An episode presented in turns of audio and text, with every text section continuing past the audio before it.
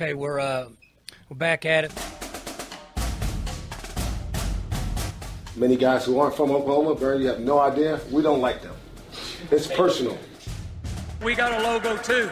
We've been working on one for 18 years, and, and we want everybody in the country to know, with all due respect, we got a logo too. We are back at it. Welcome back to another edition of the Pistols Firing Podcast. I'm Carson Cunningham, joined as always by Colby Powell. And in the in the spirit of March Madness, we have a special guest joining us. It's Kyle Boone from Pistols Firing Blog. You know him well, also from CBS Sports. So, Kyle, um, I imagine this is a very very busy day that uh, you look forward to every single year. Yeah. Uh, good afternoon to you guys. Thanks for having me on the pod, dude. It's been like uh three years, four years since I've been on. So honored to be a guest once again. Really like. I'm surprised you, you came back on. I'd be offended if I were you. Oh yeah, yeah. What the heck? Yeah. Well, I, That's I have my a bad. We we can take this off the air. How dare you? Um, we've had we've had a couple golf outings in the last few years, and you guys haven't been able to make it. So that's uh that's poor planning on our part. But yeah, glad to join you guys. Today's a crazy day. Obviously, the NCAA tournament starting. Um, it's like a holiday, but it's like a, a working holiday for me. Like I was up at six this morning prepping for the NCAA tournament. Um, gonna be up late tonight doing the podcast thing and and some video stuff for CBS Sports. But this is the best time of the year for sure. Like this, people legitimately take off work to watch the first and second round of the NCAA tournament. So, um, very fortunate that this is a quote unquote job. Um, because as you guys know, like this is, it's a joke that I do this for a living. uh, by the way, I want to set the record straight. I was at the golf outing last summer. We played together. I, we just weren't on the That's true. same team. We just weren't on the Yeah. same team. So maybe it uh, it slipped your mind there. But before we get too deep into your bracket, because of course we're going to want to know who you've got in the Final Four, who you've got winning. Is it Big Twelve heavy? All that good stuff. Uh, Oklahoma State, NIT, Hmm. fun stuff. What a Hmm. What an entertaining game uh, the other night against the Penguins. Oklahoma State takes 18 minutes, Kyle, to make a three in the first half. They made their first three with two minutes and three seconds left on the clock in the first half. And I, I kind of just threw my arms up when it went in. I think that game was really emblematic of the entire season and, and what this team is. Man, they struggle to shoot the ball, but against inferior athletes, they're still going to win. It, it just, they out athleted Youngstown State, but it was ugly basketball and poor shooting. It was just seemed like a lot of the same uh, to, to me from Oklahoma State.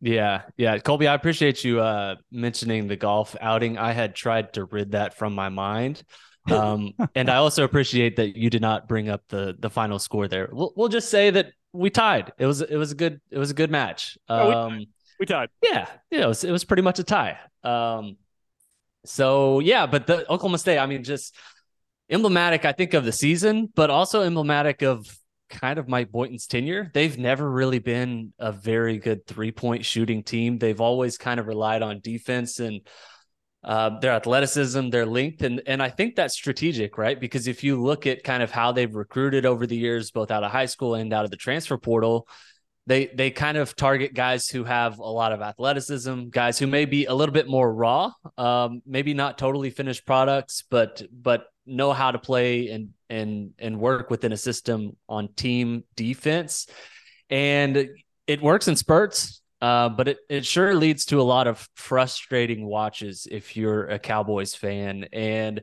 OSU finishes that game four of 19 shooting from the three point line.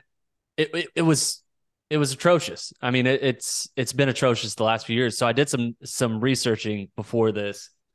Um, Oklahoma State actually finished first in the Big 12 in, in three in team three point shooting percentage in 2018-19. Um, they also took more threes per game than anyone else in the Big 12. Since then, they have not finished better than eighth in the Big 12 in three point shooting percentage. They're ninth in the Big 12 in three point shooting percentage this season. There's obviously only 12 teams in the Big 12 because, of course. Um, and so it's just, it's just one of those things. I, I I actually think that it's a thing that they've been trying to at least address in recruiting. They've tried to recruit shooters. They've tried to recruit guys who can fit into that mold that that make them a little bit more dynamic and less um and less predictable on offense. But for whatever reason, I don't know if it's a scheme thing or if it's a personnel thing or what. Um, they have just kind of always had to fall back on playing good defense, getting to the free throw line, relying on two point shooting, and trying to overcome the inability to shoot three. Um, it, it makes for very frustrating basketball. And over the last few years, we've seen it doesn't really make for successful basketball. They haven't been in the NCAA tournament in several years. Um, something probably needs to change. And I don't know what it is, but I sure would like to watch a more enjoyable product on the basketball court, just personally. Yeah, I would too, and I think I think you laid that out really well. It reminds me a lot of you know covering the Thunder, kind of over the years. Even when they've drafted well, they've always taken flyers on guys who are raw, athletic, and yep. they just kind of think they'll figure it out offensively. And I think I think Mike Boynton's kind of running into some similar problems the Thunder have with those types of prospects. Obviously, they've changed they've changed their mold. They want playmakers on the Thunder that can do a lot of things with the ball in their hands. Uh, do you think you know Mike Boynton his finishes in the Big Twelve T six, ninth, T seventh, fifth, fifth, and then seventh this year? um, he he has to change his philosophy in terms of getting more shooting, doesn't he? Or he's going to be out of a job. Colby he, or uh, Kyle, he was really honest about the decision Chad Weiberg is going to have to make unless he makes mm-hmm. things easier on him. Doesn't he have to change his philosophy? I I think to some extent, yes. Um, it's so weird because if you look at like the totality of Boynton's tenure, I I think he has to do better, right? Like there's no excuse for for making only one NCAA tournament at Oklahoma State in in this span that he's been the head coach.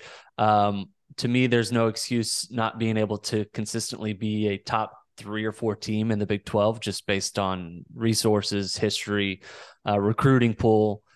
Um, and yet, like I have a million excuses for why Boynton has not completely lit it up. I mean, you go back to taking over whenever he was the the hired as the head coach. I mean, was hired basically because Brad Underwood decided he wanted to go to Illinois, and no one really knew who Mike Boynton was. Um, Lamont Evans was uh, was moved to associate head coach for for Boynton, and he was like almost immediately implicated in the FBI scandal and fired. They go 18 14 in 2019 20, um, beat Iowa State in the in the Big 12 first round, potentially on the cusp of getting to the NCAA tournament. Then COVID happens, the season is canceled. Uh, the next year they go 21 and 9 with with Cade get bounced by just completely random Oregon State team that got hot. Next year they get the the postseason ban. They don't go to the Big 12 tournament. They don't go to the NCAA tournament. They're 15 and 15. And I, there wasn't really a lot of motivation that season. And this year they're first they're the first team out of the bracket. So you know, to some extent, I, I think there is pressure for Boynton. He has to be better. You can't leave your fate up to the selection committee going into selection Sunday and hope that you're not the last team out. Like maybe your outlook changes a little bit if you're one of the first four teams in, but like, does it really? I mean, like at Oklahoma State, I, I think you have to expect to be better than this. You have you have to be pushing for a three seed, a four seed, a five seed. Um, Kansas State's a three seed this year. Like that's that's uh, that's pretty reasonable to expect from from Oklahoma State. So I don't know. This this is a long way of saying like I I think that Boynton has a lot of built in excuses and they're legitimate, but also at the same time he has to have more success. Otherwise, this thing's not going to work. And I don't know if that's scheme changes. I don't know if he's going to have to change how he recruits, uh, how he plays, how he coaches. Something has to change to consistently be in the top half of the Big 12. And I, hope it happens. Um, I feel like he's got the personnel on the way to potentially make a run next year and and be better, be in the NCAA tournament. But look, I thought I thought they would be good enough to be in the NCAA tournament this year. They were they were really close to it, obviously, but they they did not. You know, they struggled down the stretch. They didn't have the resume to get in. So uh, next year, next year for sure is going to be kind of a make or break year, I think, for for Mike Boynton and for Oklahoma State. You don't get into the NCAA tournament next year. Um, excuses, I think, valid or not, um, that that might be it for Boynton. Yeah, next year's a big one, obviously. But I look at this team and Kyle, you love the length and athleticism. I love a, a six seven guy on the wing with a seven two wingspan as much as the next mm-hmm. guy, wreaking havoc, doing all that stuff. But I mean, at some point, where's the Phil Forte? Where's Keiton Page? Like I love a six seven guy with a seven two wingspan who can play defense, who can you know be, be a contester at the rim, all that good stuff. Where's the the five eleven guy who can just stand twenty five feet from the basket and fill it up? Like Oklahoma State has had those guys, and you can make it work defensively with those guys. No, they're, they're not all going to be Quion Williams as a true freshman physically, defensively, right. stuff like that. They're, they're not all going to be Matthew Alexander Moncrieffe, who, who comes in. He's this big, long guy. But man, if you could just find a 5'11 guy who can fill it up, that's a formula that we've seen work at Oklahoma State. It, it just seems to me, Kyle, like it's become all length and athleticism and no shooting. And length and athleticism is great. But if all these six, seven guys with, with seven foot wingspans can't shoot, then yes, I do think it's going to have to be a fundamental change from Mike Boynton on who he brings in because you, you just you have to have the guy who can stand there with a defender in his hip 25 feet from the pocket that the defense is always thinking about. And I don't know that Oklahoma State's had that guy since Phil Forte. Yeah, no, I, I think that's that's absolutely right. And and I hear that and I totally agree with it. And yet at the same time, you look at what they've done in the past, like they bought it. They brought in Ferron Flavors, uh, a transfer who statistically rated like as one of the best spot up shooters in college basketball. Now he did it at a lower level. He did it at Cal Baptist and and made the leap to Oklahoma State. Did not work at all. They they thought he would be like a sharp shooter next to Cade Cunningham. Turned out he he could not quite translate those skills to the high major level. Um, but yeah, I mean, you look at the recruiting too. Like they they landed a, a four star recruit from within the state, Bixby, uh, Parker Friedrichsen, who uh, committed to the school. He's six foot three. He's from Bixby, great shooter. He ends up decommitting, going somewhere else. He's not currently committed. Don't think he's coming to Oklahoma State. Um, they've got a, a, recruit coming in for next year, Connor Dow from Broken Arrow, who's six foot five, really good shooter, really good scorer. I'm really excited about him. Um, so I don't know. It's just it's one of those things where like for whatever reason they they just have not been able to figure out a Thomas Dziagwa or a Phil Forte or someone who can spot up and and create shots on the perimeter and and shoot the three point shot. Um, and because of that, they've had to change the way they play offense, which is not a lot of three pointers, a lot of two pointers. They're they're pushing things inside the arc that is really just not how basketball is being played and won right now. I mean, some of the best teams over the last few years have been among the best in three point shooting percentage and also among the most consistent high volume three point shooting teams, too. You look at Baylor a few years ago, won the national championship. They were, I think, a top five team in three point shooting percentage, maybe number one. Uh, their offense was definitely the best in college basketball that year, but they they shot a lot of threes as well. They had the personnel with with the guards and wings. They had length.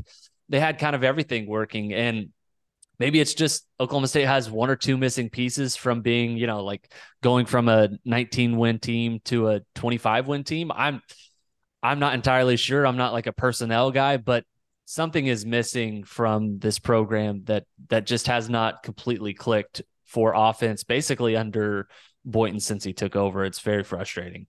Well, I wanted to ask you about the program before we get to the NCAA tournament. I mean, the, the narrative going around right now, I hear it on local sports talk radio, things of that nature is look, Oklahoma State's essentially had two coaches in Coach Henry Iba and Eddie Sutton.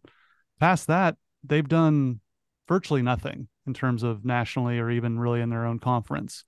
You now that you've worked for CBS for so long and you you your constituents are, are way more focused on the national scene, what sense do you get just since you've covered the sport at a more national level? Just what what type of job is Oklahoma State? We've we've debated it over the years, um, but the the evidence is really starting to mount, Kyle, that maybe Oklahoma State, the basketball program, just isn't what you know Eddie and, and Coach Iba kind of magically turned it into themselves. Uh, I'm starting to really question it more than I really ever have, to be honest. I was curious to get your kind of national perspective on that. Yeah, let's go through it. I mean, in the Big 12 hierarchy, Kansas is is above Oklahoma State, Texas resources, blue blood, uh, borderline blue blood above Oklahoma State. Baylor has clearly jumped up a tier. Number four, like who do you put at number four in the Big Twelve? Like Kansas State should should be there. Oklahoma State, like uh, Oklahoma's last five coaches have all gone to the Elite Eight. Obviously, we'll see what Porter Moser does, but I mean, you, it's yeah. kind of shocking to look at Oklahoma's resume over the decades, and they're.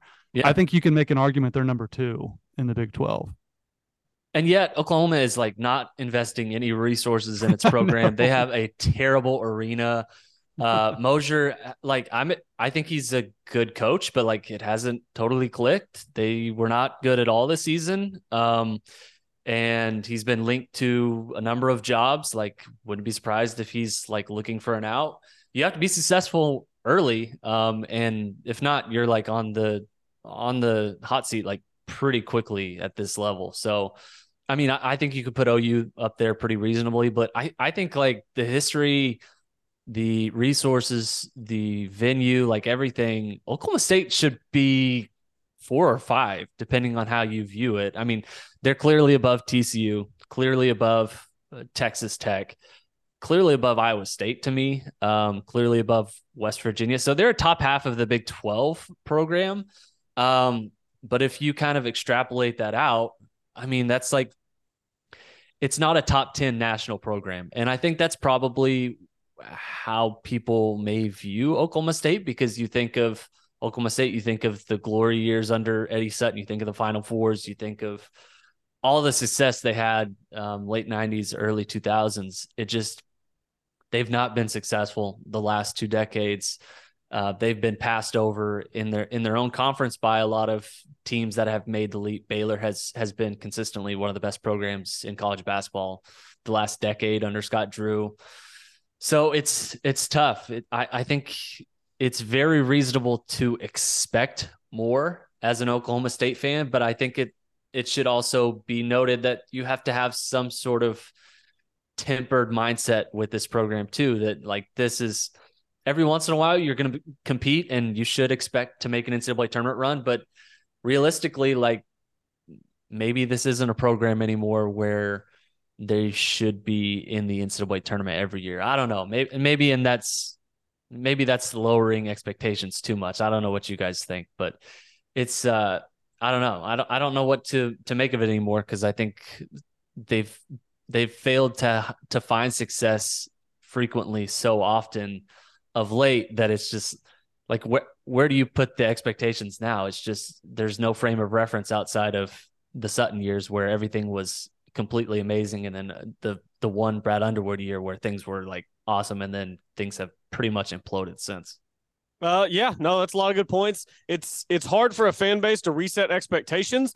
I do think those expectations need to be less than what they were under Eddie, but I don't I don't think those expectations are you know first team out, one seed in the NIT. Let's let's go beat Eastern Washington on Sunday. That's that's not fun for just about anybody. So, uh, Kyle, let's go ahead while we've got you and transition to the NCAA tournament. Oklahoma State, okay. part, but still a lot of fun every year. I'm looking forward to it. I always tell myself I'm going to be disciplined and I'm just going to fill out one bracket, just put it in my small little pools. And per the usual, I am in about nine pools and I'm a few hundred dollars deep on, on betting on the NCAA tournament.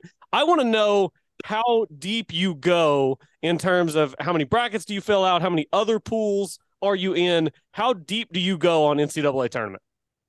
That's so hilarious that you say that. Um, that's exactly like me when it comes to fantasy football. Um, like every year, I'm like, okay, I'm gonna do my, you know, my one college friend league, and maybe I'll do a pistols firing league, and you know, we'll see what happens. And then last year, legitimately, I was in like 16 fantasy leagues, and that doesn't include like dynasty leagues um, that are like year round, and and you have draft picks and all that stuff. So like it's insane. I, I can't say no. That being said, I can definitely say no to bracket stuff because I have to do the bracket for CBS. Like pretty much as soon as it drops, I have to like call and be like make my picks to the guy who then like inputs it into the CBS backend. I don't understand how it works, but I don't make any changes because like everyone sees my picks as soon as they're made. So if I make changes, it looks like I'm being shady.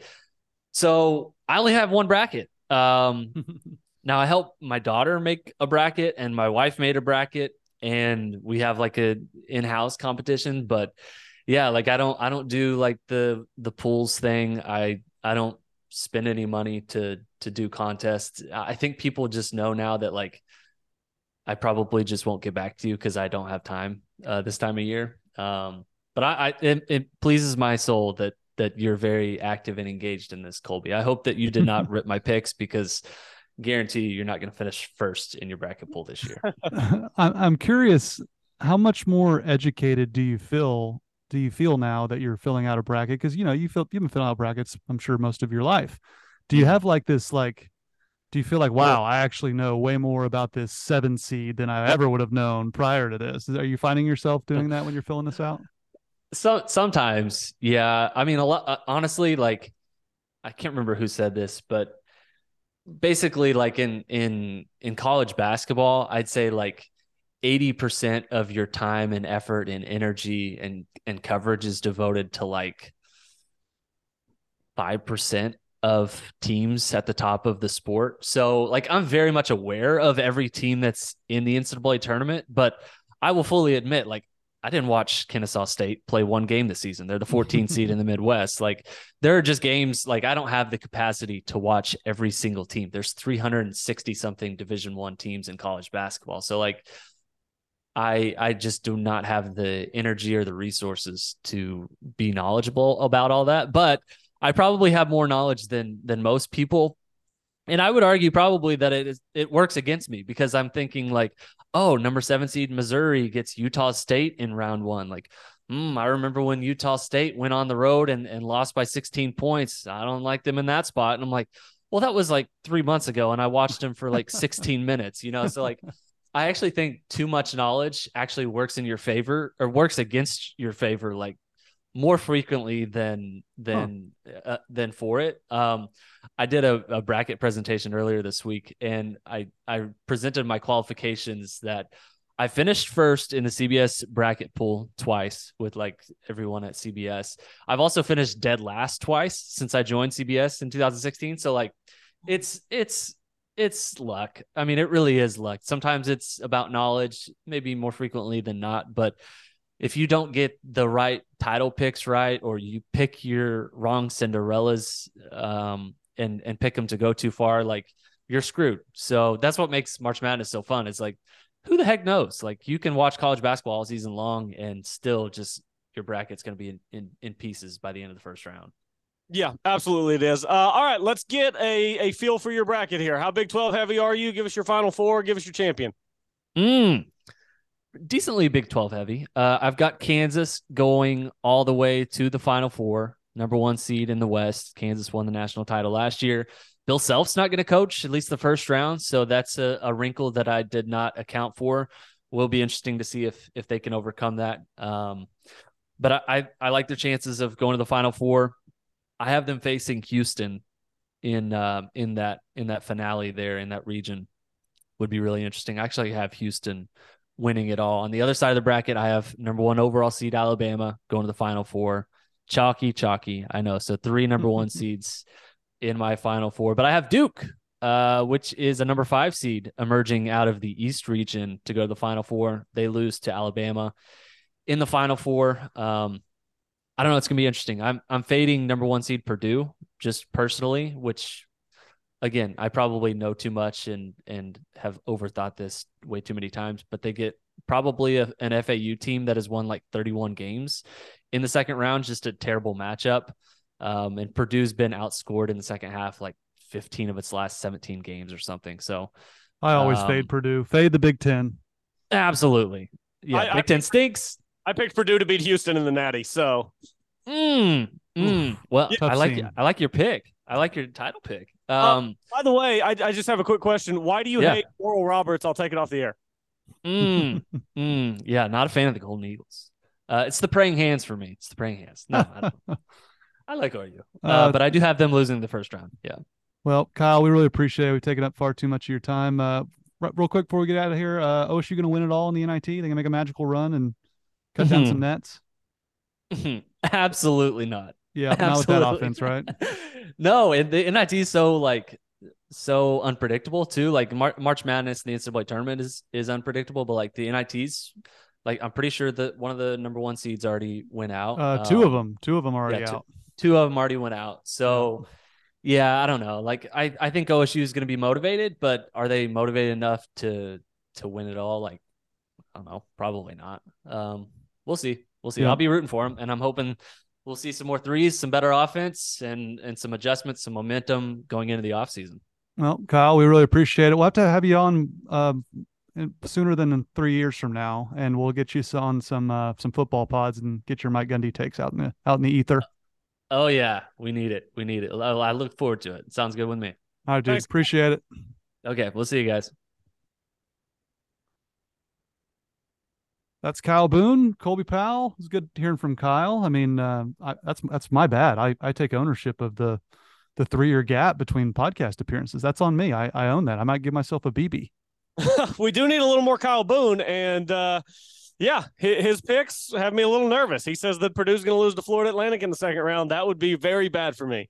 I got him losing to Memphis in the second round, so I'm I'm really? right there with him, and I okay. think that FAU Memphis game is going to be one of the best games in the first round. So I think whoever wins that, I just Purdue has, and part of this is my Big Ten bias. I fully admit that, but part of it's Purdue seemingly goes out early with a high seed most years. I mean, how many times have they been a two seed and lost in the second round or third round? I mean, they just they they never quite under Matt Painter have ever made a, a true real run. It doesn't seem like. You're not wrong. Uh, I watched very little basketball outside the Big 12 this year. Almost. Oh, no. me either. I don't think I've I don't think I've seen Purdue play this year. Here's my rationale. Um, I follow this guy on Twitter. I can't even remember who it is. It's just one of these things that comes across my timeline. One of these big betting guys that has all these models and throws in all these models. I went and looked at his model. Purdue was the number one team in his model. I'm like, hey, number one team in his model, number one team all, all year. I'll defer to somebody else who's smarter than I am. I went with Purdue, and I fully expect to get my heart broken early, maybe before this weekend. Yeah, I hope you do, because again, I got them going out early. Um, you want to get to bullets and BBs, or you want to uh, discuss our uh, by tournament picks?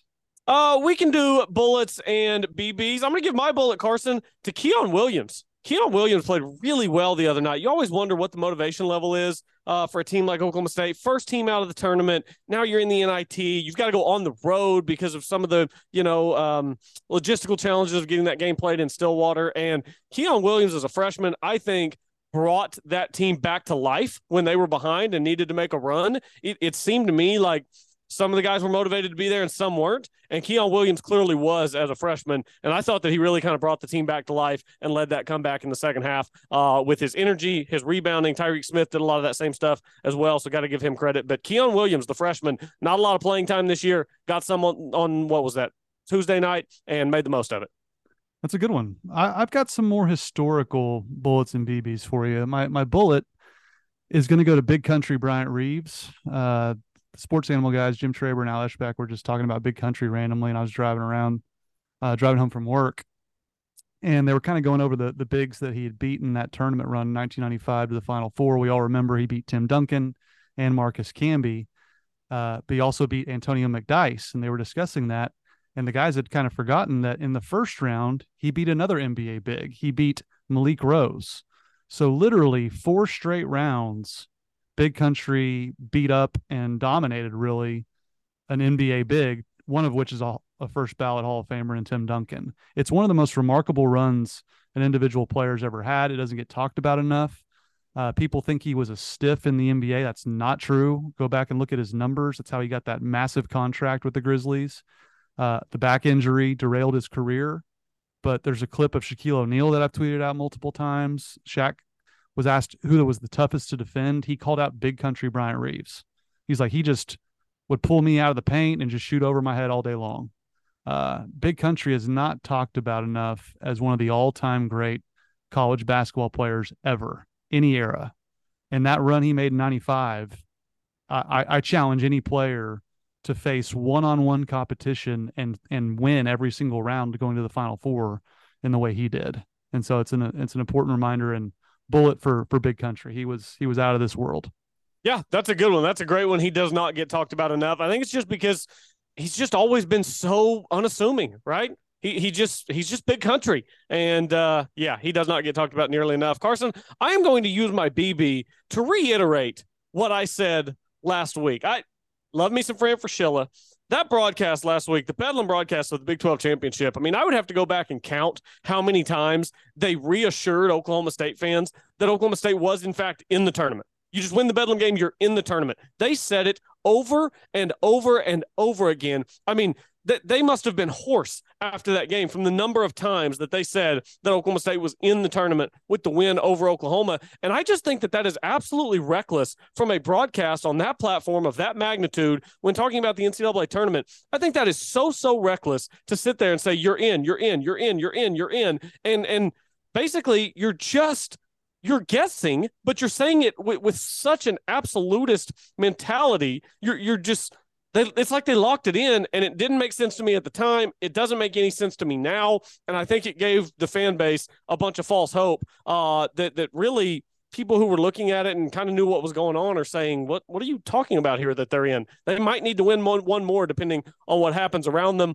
Uh, Arizona State beats USC in the Pac-12 tournament, and boom, they're out. So I'm just I'm giving another BB, a second BB. I'm going back to the well for the broadcast team last week, who I thought was very reckless in their speculation of who would and would not make the NCAA tournament. Yeah, I think that's certainly fair. Um, yeah, I I certainly think that's fair. Um, my BB is also an historic uh, March Madness related BB. This picture came across my timeline and I about launched my computer across the room. Do you have any idea what I'm referring to? Have you mo- been monitoring my tweets? No, I've, I was in Colorado for five days, and yesterday we were playing catch up. I haven't seen anything. Enlighten me. It was a picture of one fellow man named Luke Schenscher. Does that name ring a bell? Not even a little bit. Does a Napoleon Dynamite looking 7 1 center stiff from Georgia Tech ring any bells? I'm with you now. Yeah, we're on the same page. This guy, for people who don't know who I'm referencing, Luke Schenscher, center for Georgia Tech, 7 1 absolute stiff, career averages seven points per game. Uh, went up against Oklahoma State in the Final Four and had 19 points, 12 rebounds, what was his shooting percentage? Shot 70% from the field. Just an absolute embodiment of Squinky. If Squinky came to life and came down to earth and we could physically see him, it would be this guy, Luke Schenscher, who I've been cussing ever since April, or wait, yeah, April 3rd, 2004 is when this game occurred. He didn't score 19 points, Colby, the entire season in a game. That was his season high maybe even a career high. And he gets a BB from me because I, I literally anytime I forget about the guy, he pops up in my feed and I get I get angry all over again. So BB for him. Yeah, and if you don't feel like trying to pronounce Schenscher, just call him Squinky. Yep, Luke Napoleon Squinky. Uh, yeah, I like that one. I did actually uh, see that tweet the other day. It, it had slipped my mind and I didn't recognize the name on it. But yes, I did see you tweeting about him, and it brought back some some pretty bad childhood memories for me because that oh. Oklahoma State team. Um, I was very invested as I think an 11 year old in that Oklahoma State team and was heartbroken whenever it came undone that night. I was a freshman in college. You could hear a pin drop throughout the entire campus when that final buzzer hit. I mean, it was like it was like a funeral procession had gone through town and everyone was just just dead silent. It, it was um and it was the exact opposite when they beat St. Joe's and hit that late shot, which the, the streets were just completely full. It was insane. Um, but they had every so chance to win that game. They were they were a better team than Georgia Tech that year. I'll, there's no doubt in my mind. We both, Carson, as freshmen at Oklahoma State, lived through pretty traumatic sports days. You lived through the Georgia Tech uh, debacle as a freshman at Oklahoma State, and I was a freshman at Oklahoma State in the fall of 2011 uh, when Coach Budke and others lost their lives in the plane crash, and then Oklahoma State went to Ames and lost the football game on the same day. So, uh, man, we both have some heartbreakers as freshmen in Stillwater. Well, and the irony, the guy who hit, yeah, I mean, whew, 2011 was bad.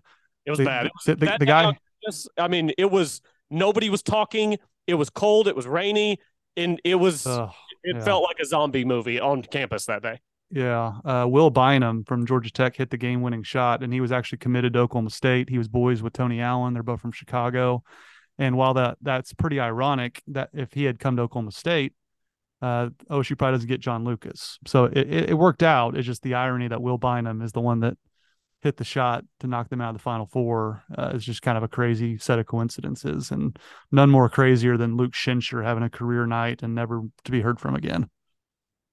Yeah, no, that uh, that's a tough one. What Uh, what's your bracket looking like? Big 12 heavy. Obviously, I already revealed my Okay, champion yeah.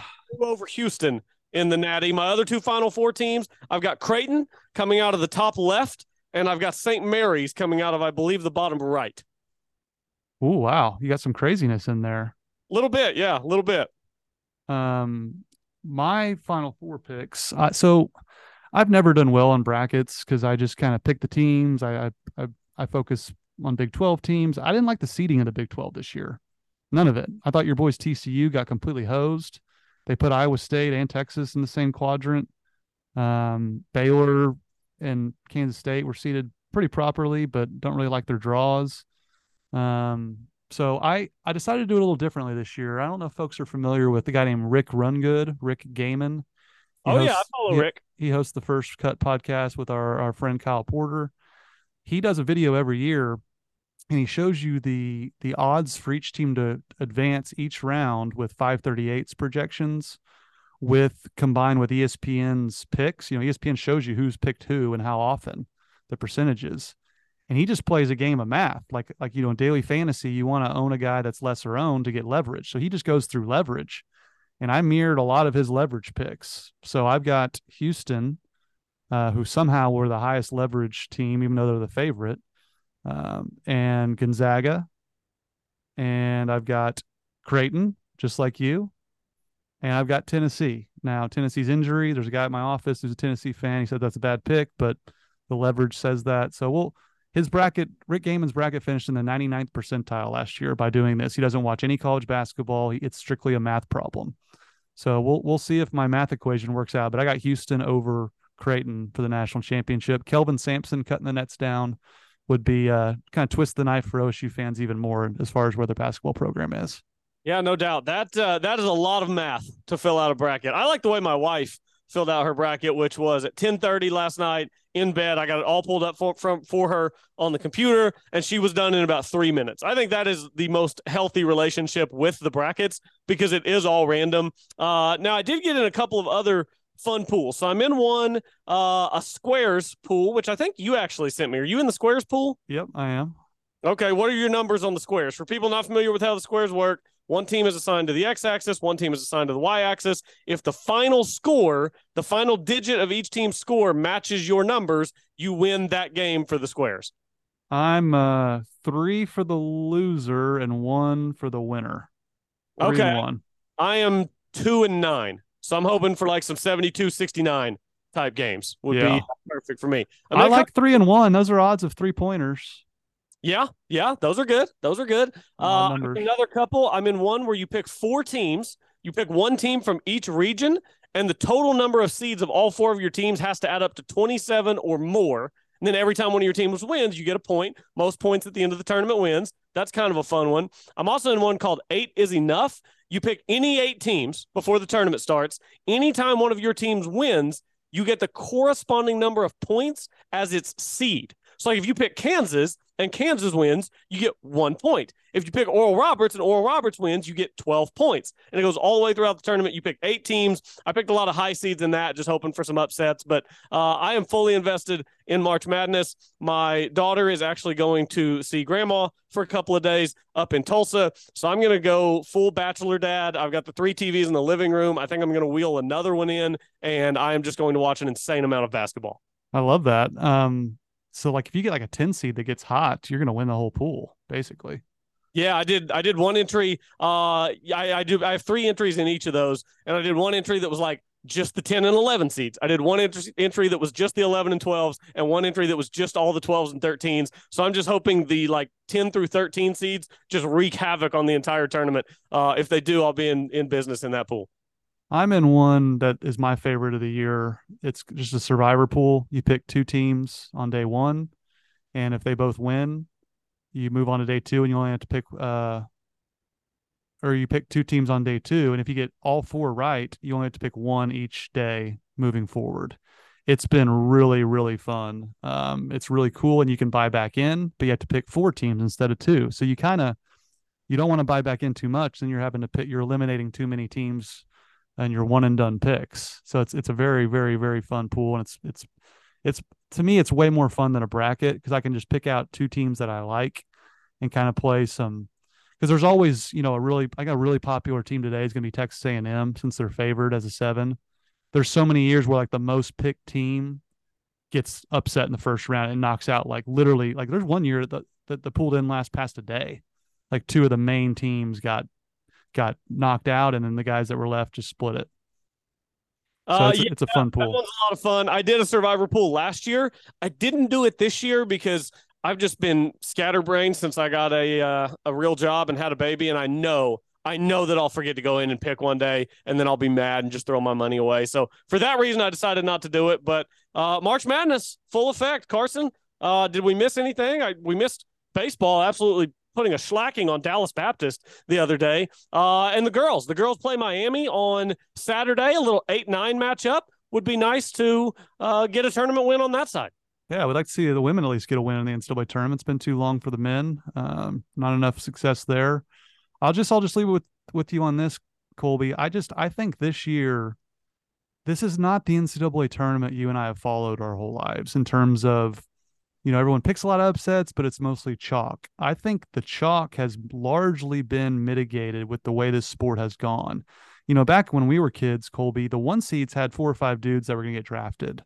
They were just you know, North Carolina, Duke, they had four guys that were going to get picked in the first round. Um, that's just not the case anymore. So I, I really think we're going to see some high seeds advance this year. I don't think it's going to look like a traditional NCAA tournament because the sport has changed so much. I, I really truly believe that. Now, now watch every one seed make it to the final four, but that's my that's my prediction. Uh, yeah, that's a good one. I, I don't think you're necessarily wrong there. I I don't even know. I just think the NCAA tournament is so random. It's single elimination. You, you've got teams that have a lot of expectations with a lot of, to lose. You've got other teams that have no expectations, go out and play free, and we see some upsets. Uh, by the way, a little more on the women's side. They play Miami on Saturday. If they win that game, the one seed that they would get is Indiana. Indiana, very good uh, women's basketball team, but they have lost two of their last three to Iowa and Ohio State. Um, so not a traditional juggernaut. You're you're not facing South Carolina if you lose, or pardon me, if you win the eight nine game on the women's side. So uh, hopefully they can get through Miami, and then you never know. Don't see a lot of uh, one seeds go down on the women's side in particular uh, in the first weekend, but you never know. Just get out of the first round, and you you don't have South Carolina, you don't have uh, one of the traditional powers. You get Indiana. You never know if Oklahoma State could win a game or two on the women's side. Uh, that would be big, big, big time. Yep, I agree. Colby, this was fun. Uh, I'm gonna be rooting against your Purdue boys in the Big Ten. Uh, yeah, I don't blame you. I fortunately am in enough pools where, however it breaks out, I think I'm going to be okay. So, uh, I, I almost kind of hedged by getting in so many pools because now I'm rooting for almost every team in the tournament. You don't even know what to root for at this point. I love it. Uh, Colby, it's been fun, um, and uh, we'll we'll talk to you next week. Absolutely, everybody going up to uh, Stillwater this weekend. Baseball, basketball, all of it. Be safe, have fun. As always, go Pokes.